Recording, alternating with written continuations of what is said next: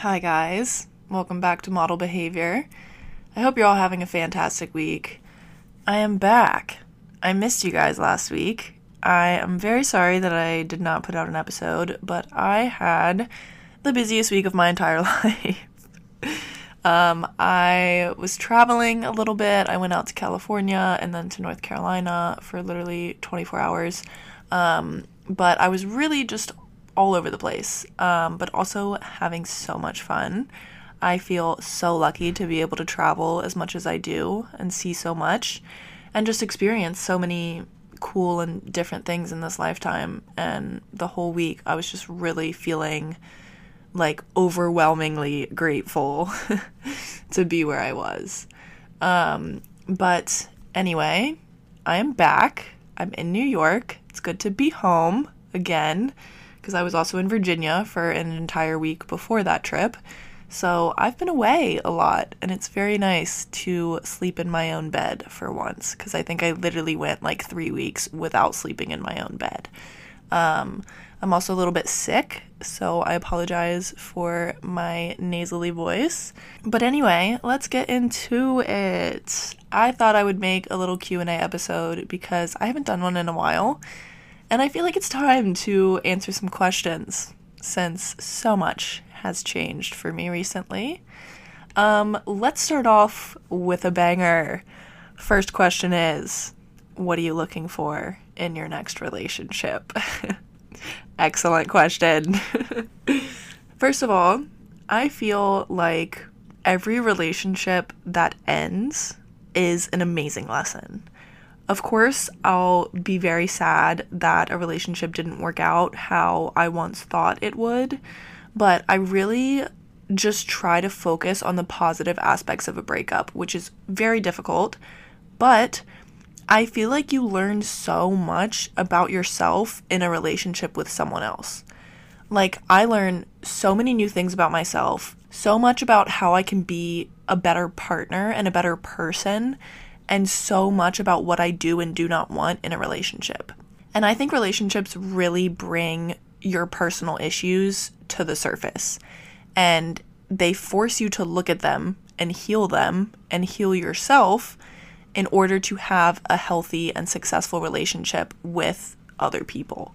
So, that being said, I have learned a lot recently about what I do and do not want in future relationships. And what I'm really looking for in my next relationship is someone who fully supports my interests and passions, someone who values my opinion, and someone who can be selfless.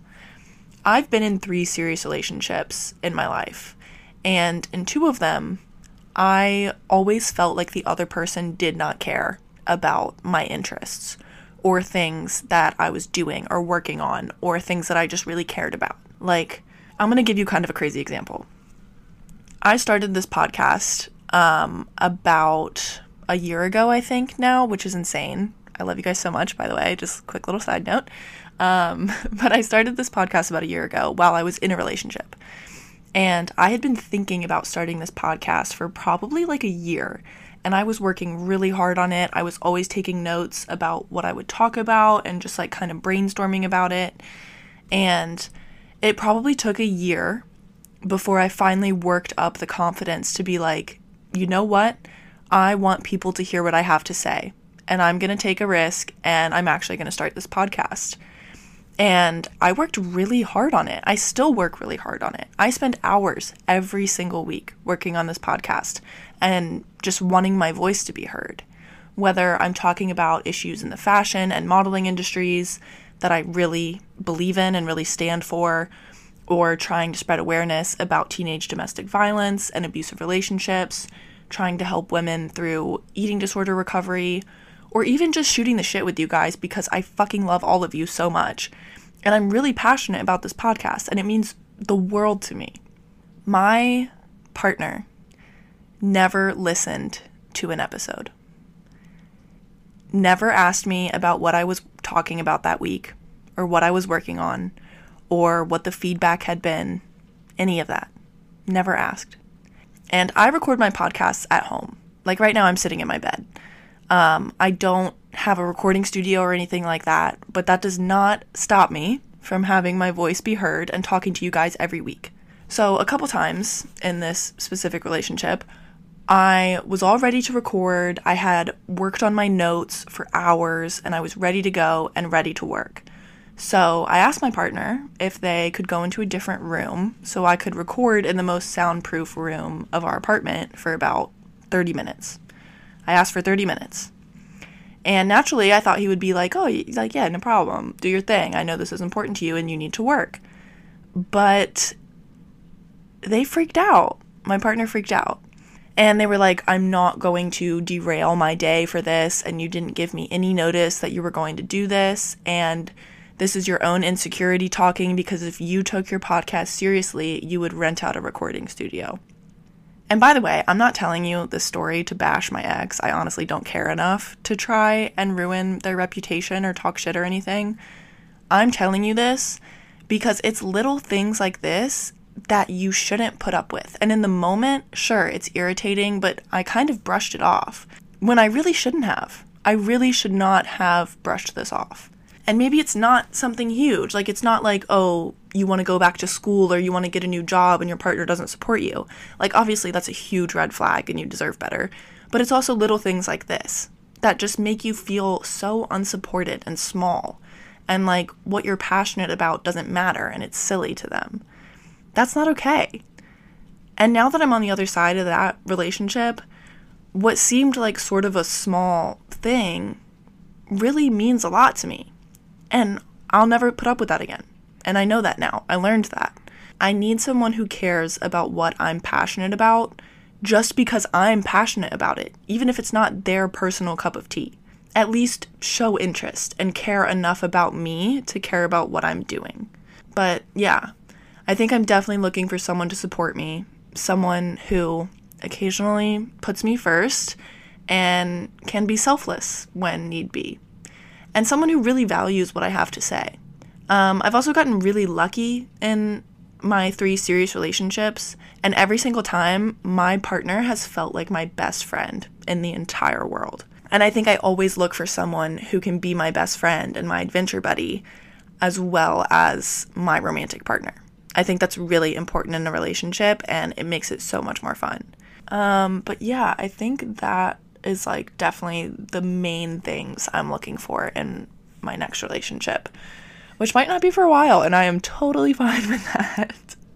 Mom deserves the best, and there's no better place to shop for Mother's Day than Whole Foods Market. They're your destination for unbeatable savings, from premium gifts to show-stopping flowers and irresistible desserts. Start by saving 33% with Prime on all body care and candles. Then get a 15-stem bunch of tulips for just $9.99 each with Prime. Round out Mom's menu with festive rosé, irresistible berry chantilly cake, and more special treats. Come celebrate Mother's Day at Whole Foods Market it.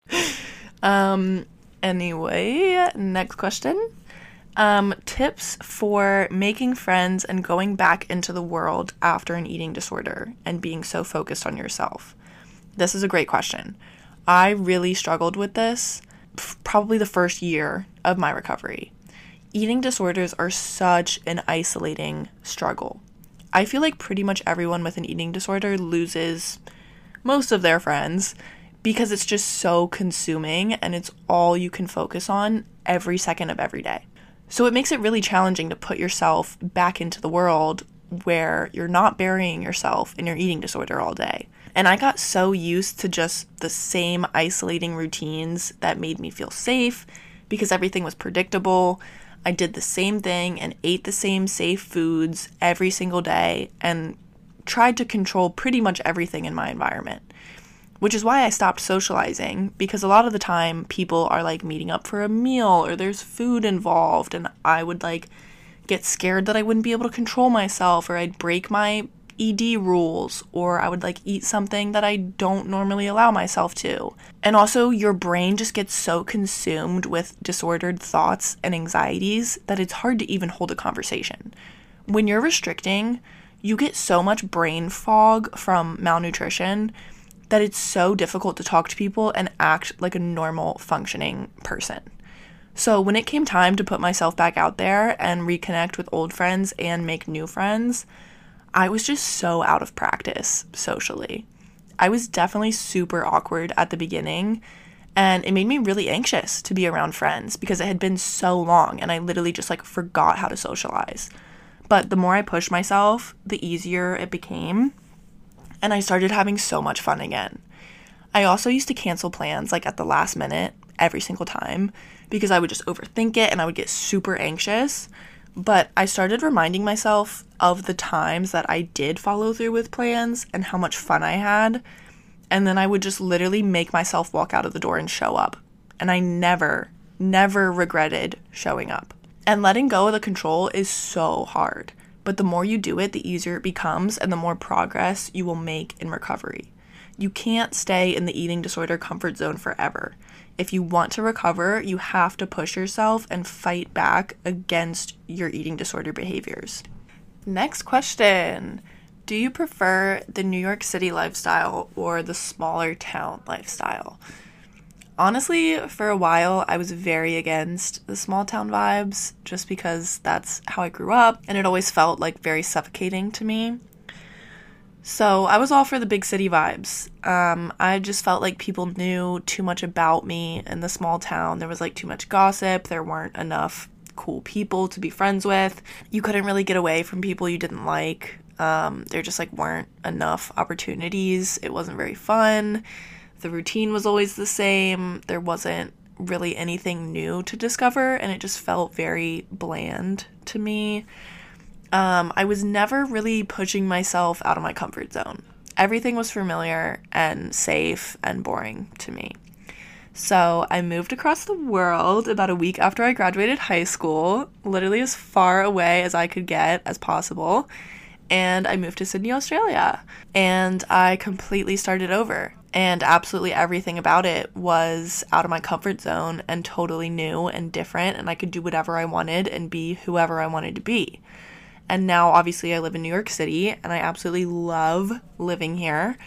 I love the lifestyle. I love walking out of my door every day and having endless possibilities for what I can do. I could live here for years and never go to the same place twice if I wanted to. And I think that's incredible. There are so many people to meet, so many places to go, so many things to do, and it really does feel like the entire world is in the palm of your hand. You can do whatever you want. I think it's so exciting to live in a big city, and it's challenging. And I used to hate visiting my hometown because there were just always like too many memories, too much gossip, no new people, just like the same old thing it always had been my entire life. And all of that is pretty much true, but I've started to look at it differently. Now I'm more focusing on the comfort of that familiarity and predictability it feels just like safe and homey and cozy, and there's such a sense of community in small towns. Like, sure, there's a lot of gossip and everybody knows everyone's business, but also most people have your back and cheer you on. And I think that's really sweet and charming about small towns. So I definitely have an appreciation for where I grew up. And honestly, maybe I'll end up in a small town one day when I have a family.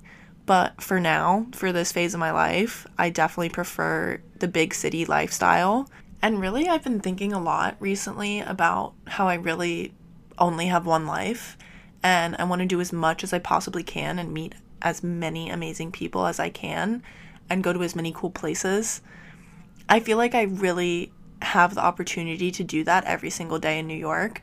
And for now, I think it's the perfect place for me to be in my 20s, maybe even my 30s, um, maybe even the rest of my life. But I'm also so glad that my family still lives in a small town because it's always just like a safe and familiar place for me to go back to when I need a break from big city life. Um, but yeah, I mean, I think I definitely appreciate both for different reasons, and I love both for different reasons. But for this phase of my life, I am a city girl through and through. Another day is here, and you're ready for it. What to wear? Check. Breakfast, lunch, and dinner? Check. Planning for what's next and how to save for it? That's where Bank of America can help. For your financial to dos, Bank of America has experts ready to help get you closer to your goals. Get started at one of our local financial centers or 24 7 in our mobile banking app. Find a location near you at bankofamerica.com slash talk to us. What would you like the power to do? Mobile banking requires downloading the app and is only available for select devices. Message and data rates may apply. Bank of America and a member FDIC. Um, another question I got that kind of goes along with that is tips for moving out at a young age. First of all, you're going to fuck up. You're going to start a small fire. You're going to make some disgusting meals that you'll literally just have to throw away. You're going to shrink your clothes in the dryer. You're going to set off your fire alarm twice a day for the entire first month. You are going to decorate with the cheapest shit you can find on Amazon or Five Below. You are going to have a couch that you found on the side of the street. You're going to have a fucking fantastic time doing all of that. My biggest tip is to keep your mom on speed dial or just any trusted adult, really. And you will be calling this trusted adult multiple times a day for at least the first few months on your own. Mom, how do I unclog a toilet? Mom, can I dry this sweater? Mom, how long do I boil eggs for? Mom, how long do I cook chicken for? Which reminds me, learn how to cook a few basic meals. Don't try to start with a bunch of elaborate shit. Ask your mom or your grandma for some basic recipes or look on Pinterest and find just a few good go to meals. It is so easy to order Uber Eats in this day and age, and trust me, I ordered way too much when I first moved out on my own. So even if you don't like cooking like me, I don't really like it. Um, your wallet and your health will thank you for learning how to cook a few things. Also, pay attention to how much you're spending every month and lay out a budget for yourself, divide it up into money for eating out, money for groceries, money for rent, money for a gym membership if you want one, money for some like extra shopping, and just whatever else you find yourself spending on every month and keep track of how much you're spending and prioritize where you want to spend your money. Also, I would suggest making some connections with your neighbors if you are in an apartment building, try to meet some people on your floor or in your building because you will inevitably lock yourself out or need someone to get a package for you or something like that. And it's always just nice to know someone in your building or close to you. And it helps me feel safer for sure. And it's just nice to know that I know someone nearby in case of an emergency. Um, also, if you're living with roommates, lay out some rules and expectations as soon as you move in, if not before you move in. I know it seems super like weird and strict and adult, and everyone just wants to be like a chill roommate, but seriously, have a conversation about expectations and cleanliness and like late night noise levels because it's easy to assume that most people aren't messy or gross or loud, but you'd be really surprised how nasty some people are. And I've been in situations where I was trying to be the chill roommate and not nag anyone or not try to like be anyone's mom about cleaning and stuff. But then it really just went way too far and I was living in absolute squalor and it was so disgusting. And it caused friction between my roommate and I because I didn't really speak up until it was kind of too late. So if you lay out those expectations at the very beginning, it'll hopefully help keep everyone on the same page. Okay, someone also asked about my experience in coming out. And I don't think I've actually ever talked about this on a podcast, but I am in fact queer. I am a raging bisexual for those who did not know. I know I've only had boyfriends, which is like a typical white girl who says she's bi just to be different. But like, no, really, I am bi and I came out when I was like 19, I think. Um, like officially came out. I mean, people definitely knew before that, but that's when like everyone knew. And I actually just texted my family group chat with like my mom, dad, brother, grandpa, and grandma. And I was just like, hey guys, uh, I'm bi, just thought you should know. And I'm very lucky to have such a supportive family because they all responded immediately and were like, we love you, we support you in anything and everything you do. And it was just very sweet and wholesome. I mean, obviously, I'm not super public with this information, but it's also not something I ever try to hide. It's more just like if someone asks or if it comes up, I'll be like, oh, yeah, no, I'm not straight. And I'm lucky to live in a place where most people are very accepting of all sexualities. So I've never faced any backlash for it. And pretty much the only thing I've had to deal with in terms of my sexuality is men just constantly fetishizing fetishizing it and not taking it seriously at all. And whenever it comes up, I'm like, oh yeah, I'm bi. And they're like, oh, that's hot, like threesomes. I'm like, oh god, fucking men, Jesus Christ. Um, and I could make an entire episode about men fetishizing women who like women, but I won't get into all that right now.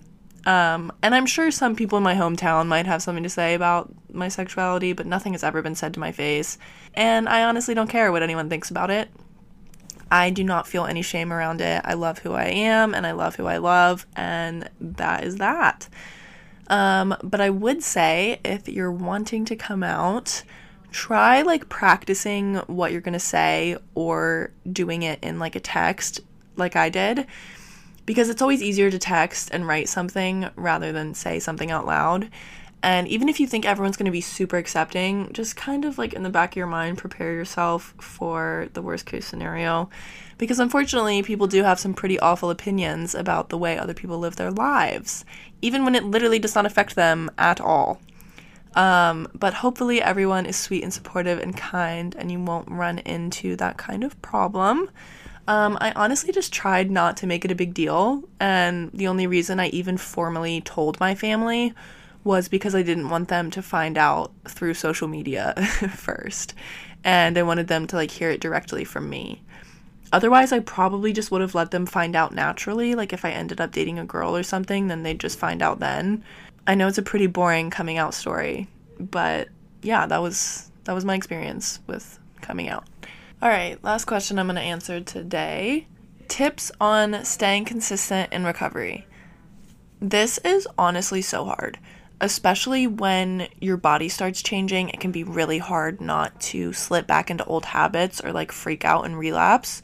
And I think the biggest thing that has helped me stay consistent is just constantly telling myself how proud I am of myself and also reminding myself of how horrible I felt when I was really sick and knowing that I should never make myself feel like that again because I don't deserve that and just reminding yourself that you do deserve freedom from your eating disorder, and you do deserve peace, and you do deserve health and happiness and a life outside of an eating disorder.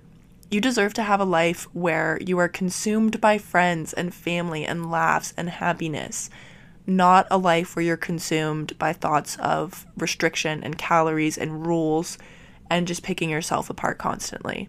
And I think just like writing things down like that in my journal or on my mirror or just like anywhere where I'm going to see it, like on my phone, just anywhere to have those reminders throughout the day, wherever I am, of just knowing that I deserve recovery and I need to keep at it and I'm doing a great job and I'm just proud of myself. Because you can never be too proud of yourself in recovery. You can never be too proud of yourself. But yeah, I think that is pretty much all I have for today's episode. Um, obviously, I got a lot more questions um, that I didn't answer, so I can do another Q and A if you guys like these episodes. But for now, I think I'm gonna wrap it up here. I hope you guys have a fantastic day. I love you all so much, and I promise I will start being more consistent again. I've just been really busy. Um, so I'll see you next week.